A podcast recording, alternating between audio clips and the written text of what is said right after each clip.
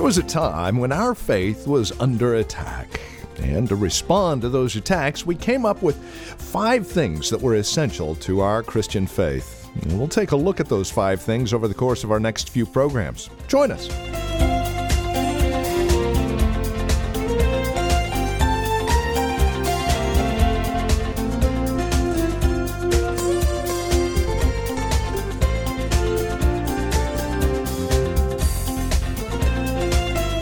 From Grace Bible Church here in Redwood City, this is Graceful Truth with Pastor Steve Converse. Welcome to our program. Today, we embark on a simple little series taking a look at what has been commonly called the five solas. Those five things that the Christian faith stand on, the five pillars, as it were sola scriptura, sola gratia, sola fide, solus Christus, soli deo gloria. We begin our time together today with a look at the scriptures, scripture alone. That's the emphasis. Here's our teacher and pastor, Steve Converse, with today's program. For the next several weeks, we're going to be taking kind of a, a shot at this series called The Five Solas of the Reformation.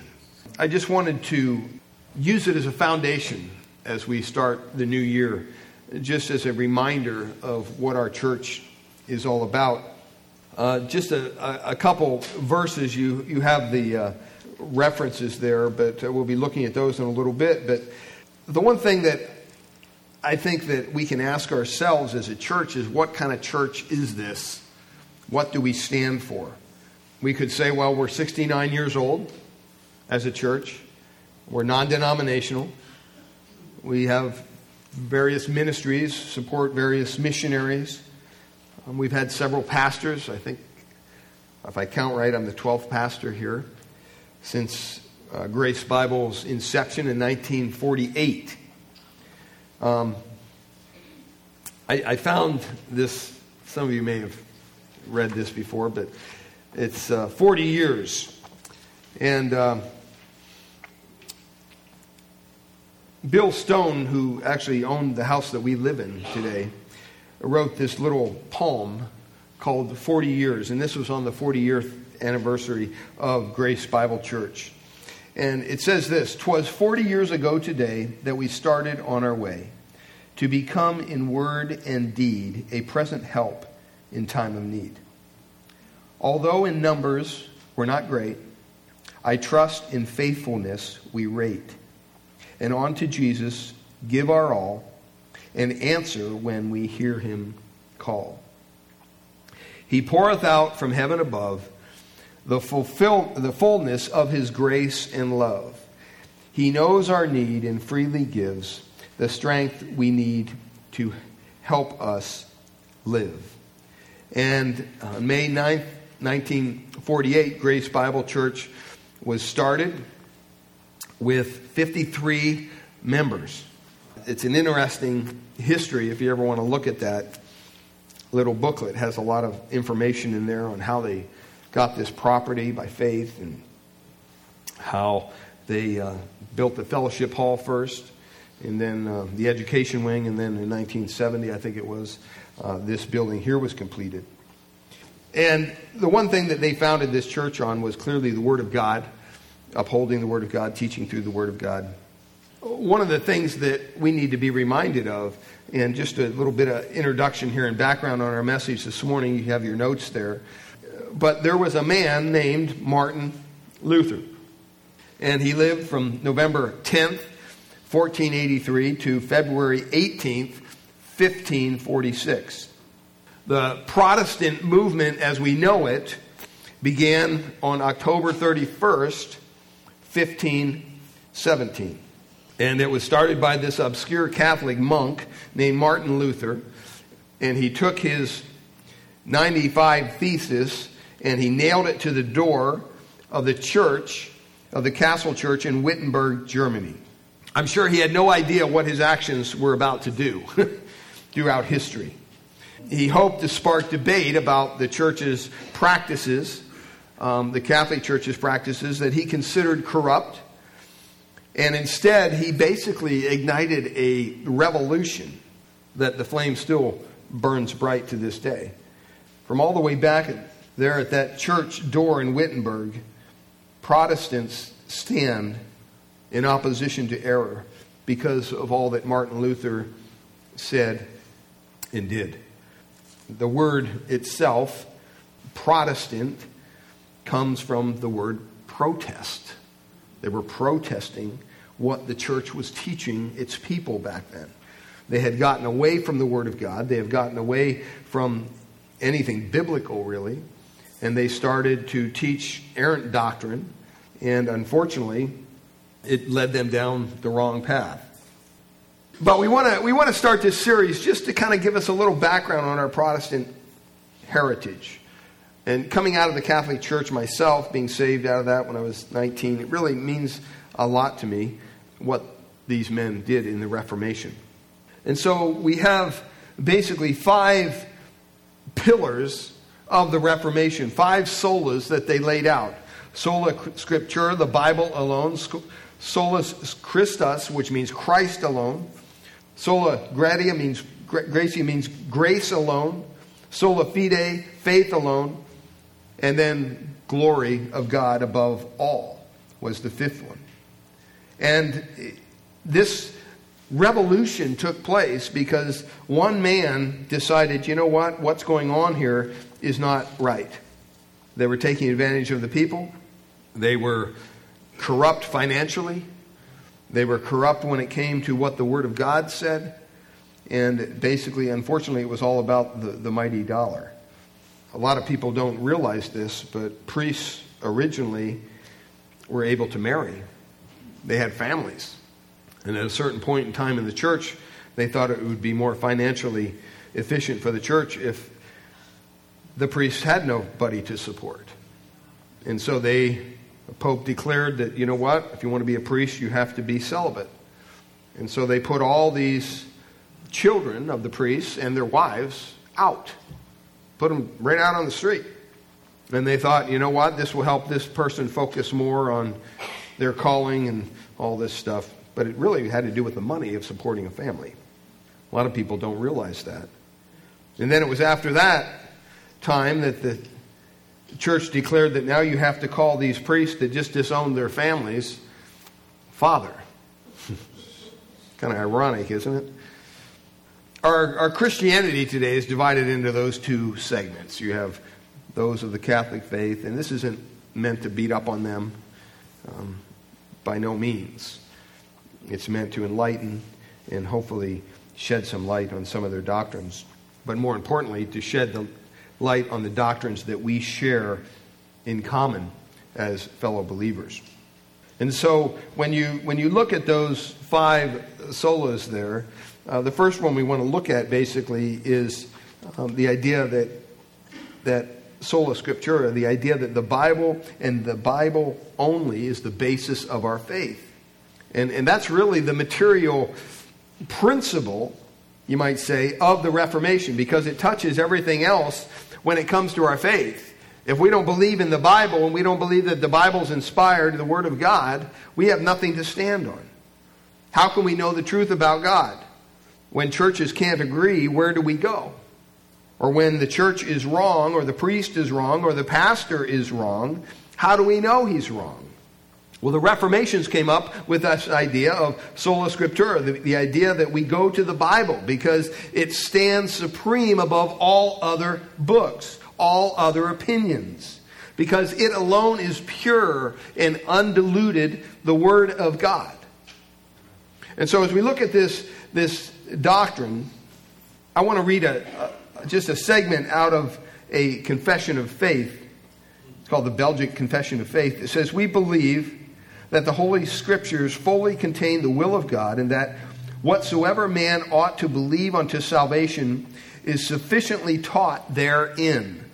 Neither may we consider any writings of men, however holy these men may have been, or equal value of equal value with those divine scriptures, nor ought we to consider custom or the great multitude or antiquity or succession of times and persons or councils, decrees or statutes, as of equal value with the truth of God. Therefore, we reject with all of our hearts whatsoever does not agree with this infallible rule.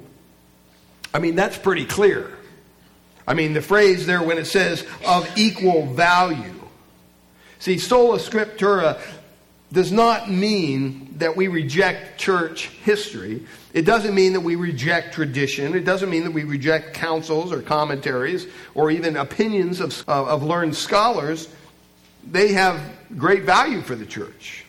And the church should never reject the wisdom passed down from previous generations. However, we believe that those things, as good as they are, can never be of what? Equal value with the Word of God. That's so important to understand. It stands supreme. It's the, someone called it the Supreme Court of the Christian faith. And it's something that within Christendom today, even within the Protestant churches, people don't understand this as well, maybe as they did at one time in the history of the church. A lot of times we rely on tradition or we rely on the teachings of someone else. A lot of times we go to a book that somebody wrote and say, well, this is what they say. A lot of times as believers, I hear believers say this all the time. Well, I feel this. I feel that. And there's nothing wrong with your feelings. God gave you, gave your emotions your feelings. But your feelings and I'll even include in there, or your experiences do not come above the Word of God. There's a lot of people that experience a lot of whacked out stuff, especially in Christianity. I mean, strange stuff. I mean, you have believers barking like dogs and saying it's the Holy Spirit. You have all kinds of weird stuff going on in the church today. And they're experiencing that. But that doesn't mean that that supplants the Word of God, that that takes precedent over the Word of God just because they experienced it. There's a, a statement from the Chicago Statement on Biblical Inerrancy in 1978. And the first part of this had to deal with this sola scriptura. It says this in Article 1 We affirm that the Holy Scriptures are to be received as the authoritative Word of God. We deny that the Scriptures receive their authority from the church, tradition, or any other human source. In other words, the Bible isn't the Bible because we say it's the Bible. The Word of God is the Word of God because it's the Word of God. Whether we believe that or not is really irrelevant. The second article says this We affirm that the Scriptures are the supreme written norm by which God binds the conscience, and that the authority of the church is subordinate to that of the Scriptures. We deny that church creeds, councils, and declarations have authority greater than or equal to the authority of the Bible. And so when you stop and you think about that, what do we believe about the Bible? Well, we believe basically in three words when it comes to the inspiration of Scripture. We say it is the verbal plenary inspiration of Scripture. Someone asks, What do you believe about the Bible? I believe in the verbal plenary inspiration of Scripture. Well, what does that mean? Well, let's start with the last word first inspiration. Inspiration means that the text of Scripture was breathed out by God Himself. And then it was written down by men using their own gifts, their own words, and their own styles. So they weren't robots. That's why when you read through the Gospels, they're all written by different men. So one story may be told a little different than another. Why? Well, it's simple. Matthew was a tax collector, he was a financial guy. Luke was a doctor. Okay, he had different forms of makeup in their personality. And so we need to be, I think, reminded of the fact that God's Word is God's Word, that we don't need to apologize for that. It sounds closed minded, it sounds narrow, but I'm thankful for that. I'm thankful that we don't just have an open field to play in when it comes to theology, just to go do whatever we want to do or teach whatever we want to teach. See, that's the problem with so many churches today is they've taken this book and they've laid it aside and they said, you know, that's old school. We're not going to teach the Bible. We're going to teach, you know, more practical stuff. How to have a better marriage, how to help with your finances. We're going to help people with counseling and all these kind of things. And all those things may be good things to know. But if you don't believe that as you teach through the Word of God, you're going to be covering those subjects, because either this book is sufficient for our Christian life or it's not. And if it's not, then we better go figure out what else we should teach from. And that's really what the church has done. I mean, it amazes me what churches are teaching on Sunday mornings. I mean, I don't get out a lot, but I go on a lot of websites. And sometimes it's just they're teaching somebody's book that they wrote. I mean, literally, the whole book, the whole church is buying these books and they're literally going through it chapter by chapter, almost like it's scripture. Now, the book itself is not maybe a bad book, but you can see the danger in taking one man's opinion of the Word of God and teaching that versus actually going to the text of Scripture and seeing what the Word of God has to say about any one subject. So, be patient with me, but I just want to introduce the subject today. But I want to look at a couple scriptures now because that's exactly what we want to do. I don't want to just get up here and bloviate on the Word of God and why we think it's the Word of God. Let's look at what the Word of God says about the Word of God. Amen? So look at Psalm 119. Psalm 119, and you can go through Psalm 119 all day long about the Word of God, but we don't have time to do that. So I just picked out basically one verse here out of Psalm 119, and look at verse 89. So Psalm 119, verse 89 says, Forever, O Lord, your word, look at, is firmly fixed. Where? In the heavens. In the heavens. It stands firm in the heavens. It, that, that means it's unshakable, that it's eternal, that it doesn't change. It isn't subject to our interpretation. That's the other thing that people misunderstand quite a bit. When you explain a certain scripture to them, they'll say, Well, that's your interpretation. No, that's not my interpretation. The proper hermeneutic is to understand that there's only one interpretation of Scripture, of any Scripture. There may be many applications, but there's only one interpretation. Well, what is that interpretation? The interpretation of what the, the writer, when he wrote it, intended it to mean. Well, how do you find that out? You got to go to the context. You got to read before, you got to read after, you got to figure out who's writing it, when they're writing it, what's going on. We got to stop this willy nilly playing games with the Word of God and just opening it up and say, okay, what's this say? That's not how you study, that's not how you read the Bible. Because why? Because it is eternal and it stands fixed in the heavens for all eternity. Turn over to Psalm 138, just a couple pages to your right. And you can go through the Psalms and find verse after verse after verse. We just don't have time this morning to cover all of them. Psalm 138, look at verse, let's start in verse 1. He says, I give you thanks, O Lord, with my whole heart. Before the gods, I sing your praise, little g. I bow down before your holy temple and give thanks to your name for your steadfast love and your faithfulness.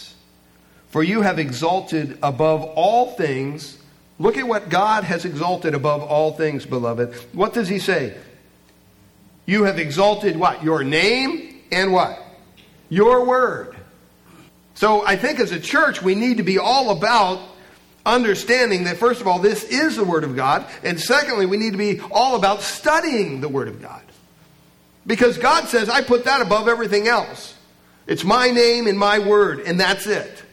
And that's a good way to start the new year. Where does God's name, where does God's word fit in your life?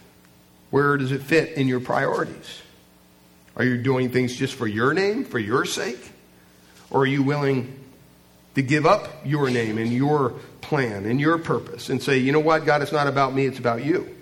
I'm going to honor you above all else come 2017.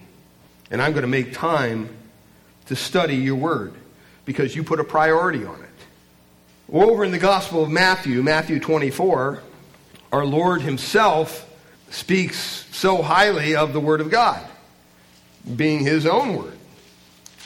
He says in Matthew 24, verse 35, he says, Heaven and earth will pass away. Makes that statement. Tell that to the green crowd. Heaven and earth will pass away. It's going to happen. It's not going to happen because we're abusing the environment. It's just going to happen.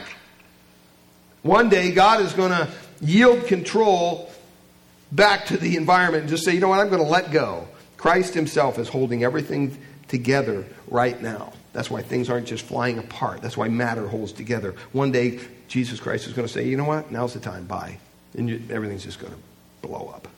And so He says that it will pass away. Not maybe, not possibly, not only if you, you know, don't cut down the trees and drive electric cars, then, you know, it's not going to happen. No, it's going to pass away. And not only is heaven and earth going to pass away, but please understand, we're all going to pass away one day. And I, and I just say that because sometimes we think that we're above all that. We forget that heaven and earth will pass away. We forget that we one day will pass away. One day, we'll be put in a casket or however means you're going to be buried, whatever. People will say a couple nice words and they'll get on with their life. That's what's going to happen.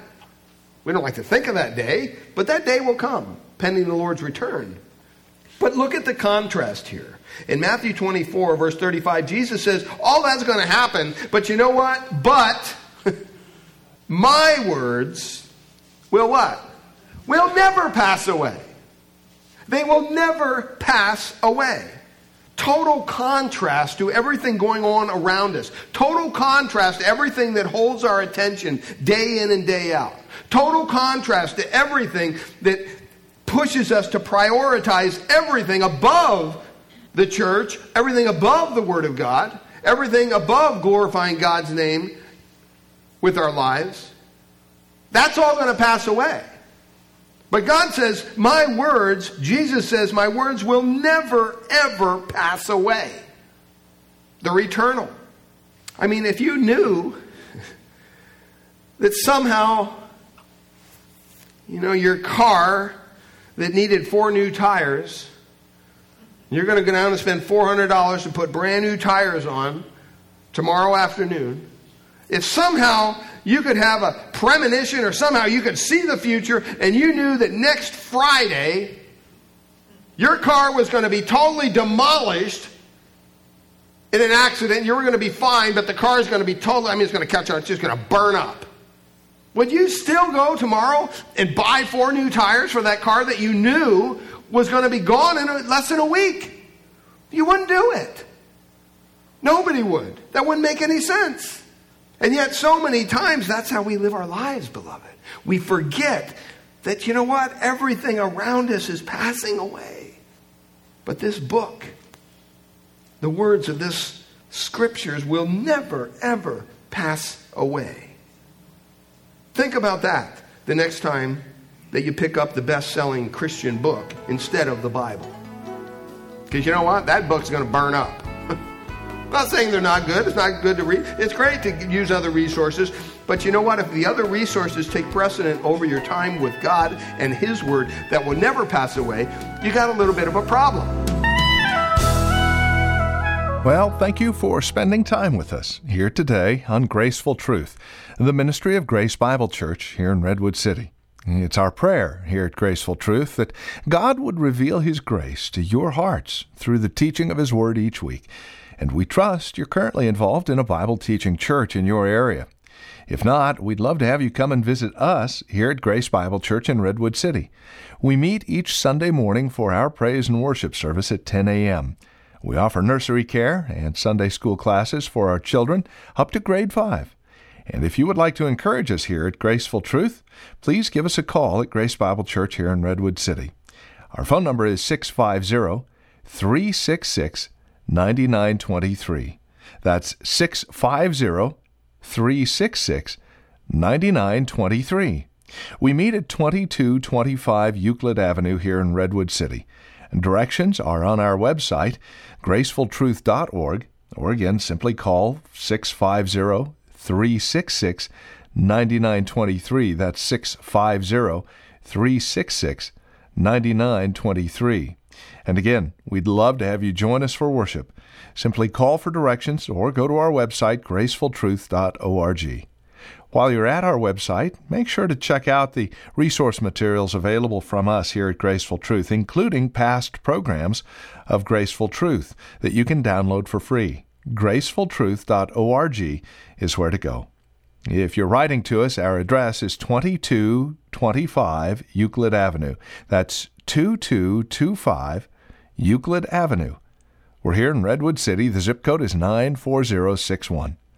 And again, our phone number is 650 366 9923. That's 650 366 9923. We thank you for spending time with us today and trust we'll see you next week at this same time for another broadcast of Graceful Truth with Pastor Steve Converse.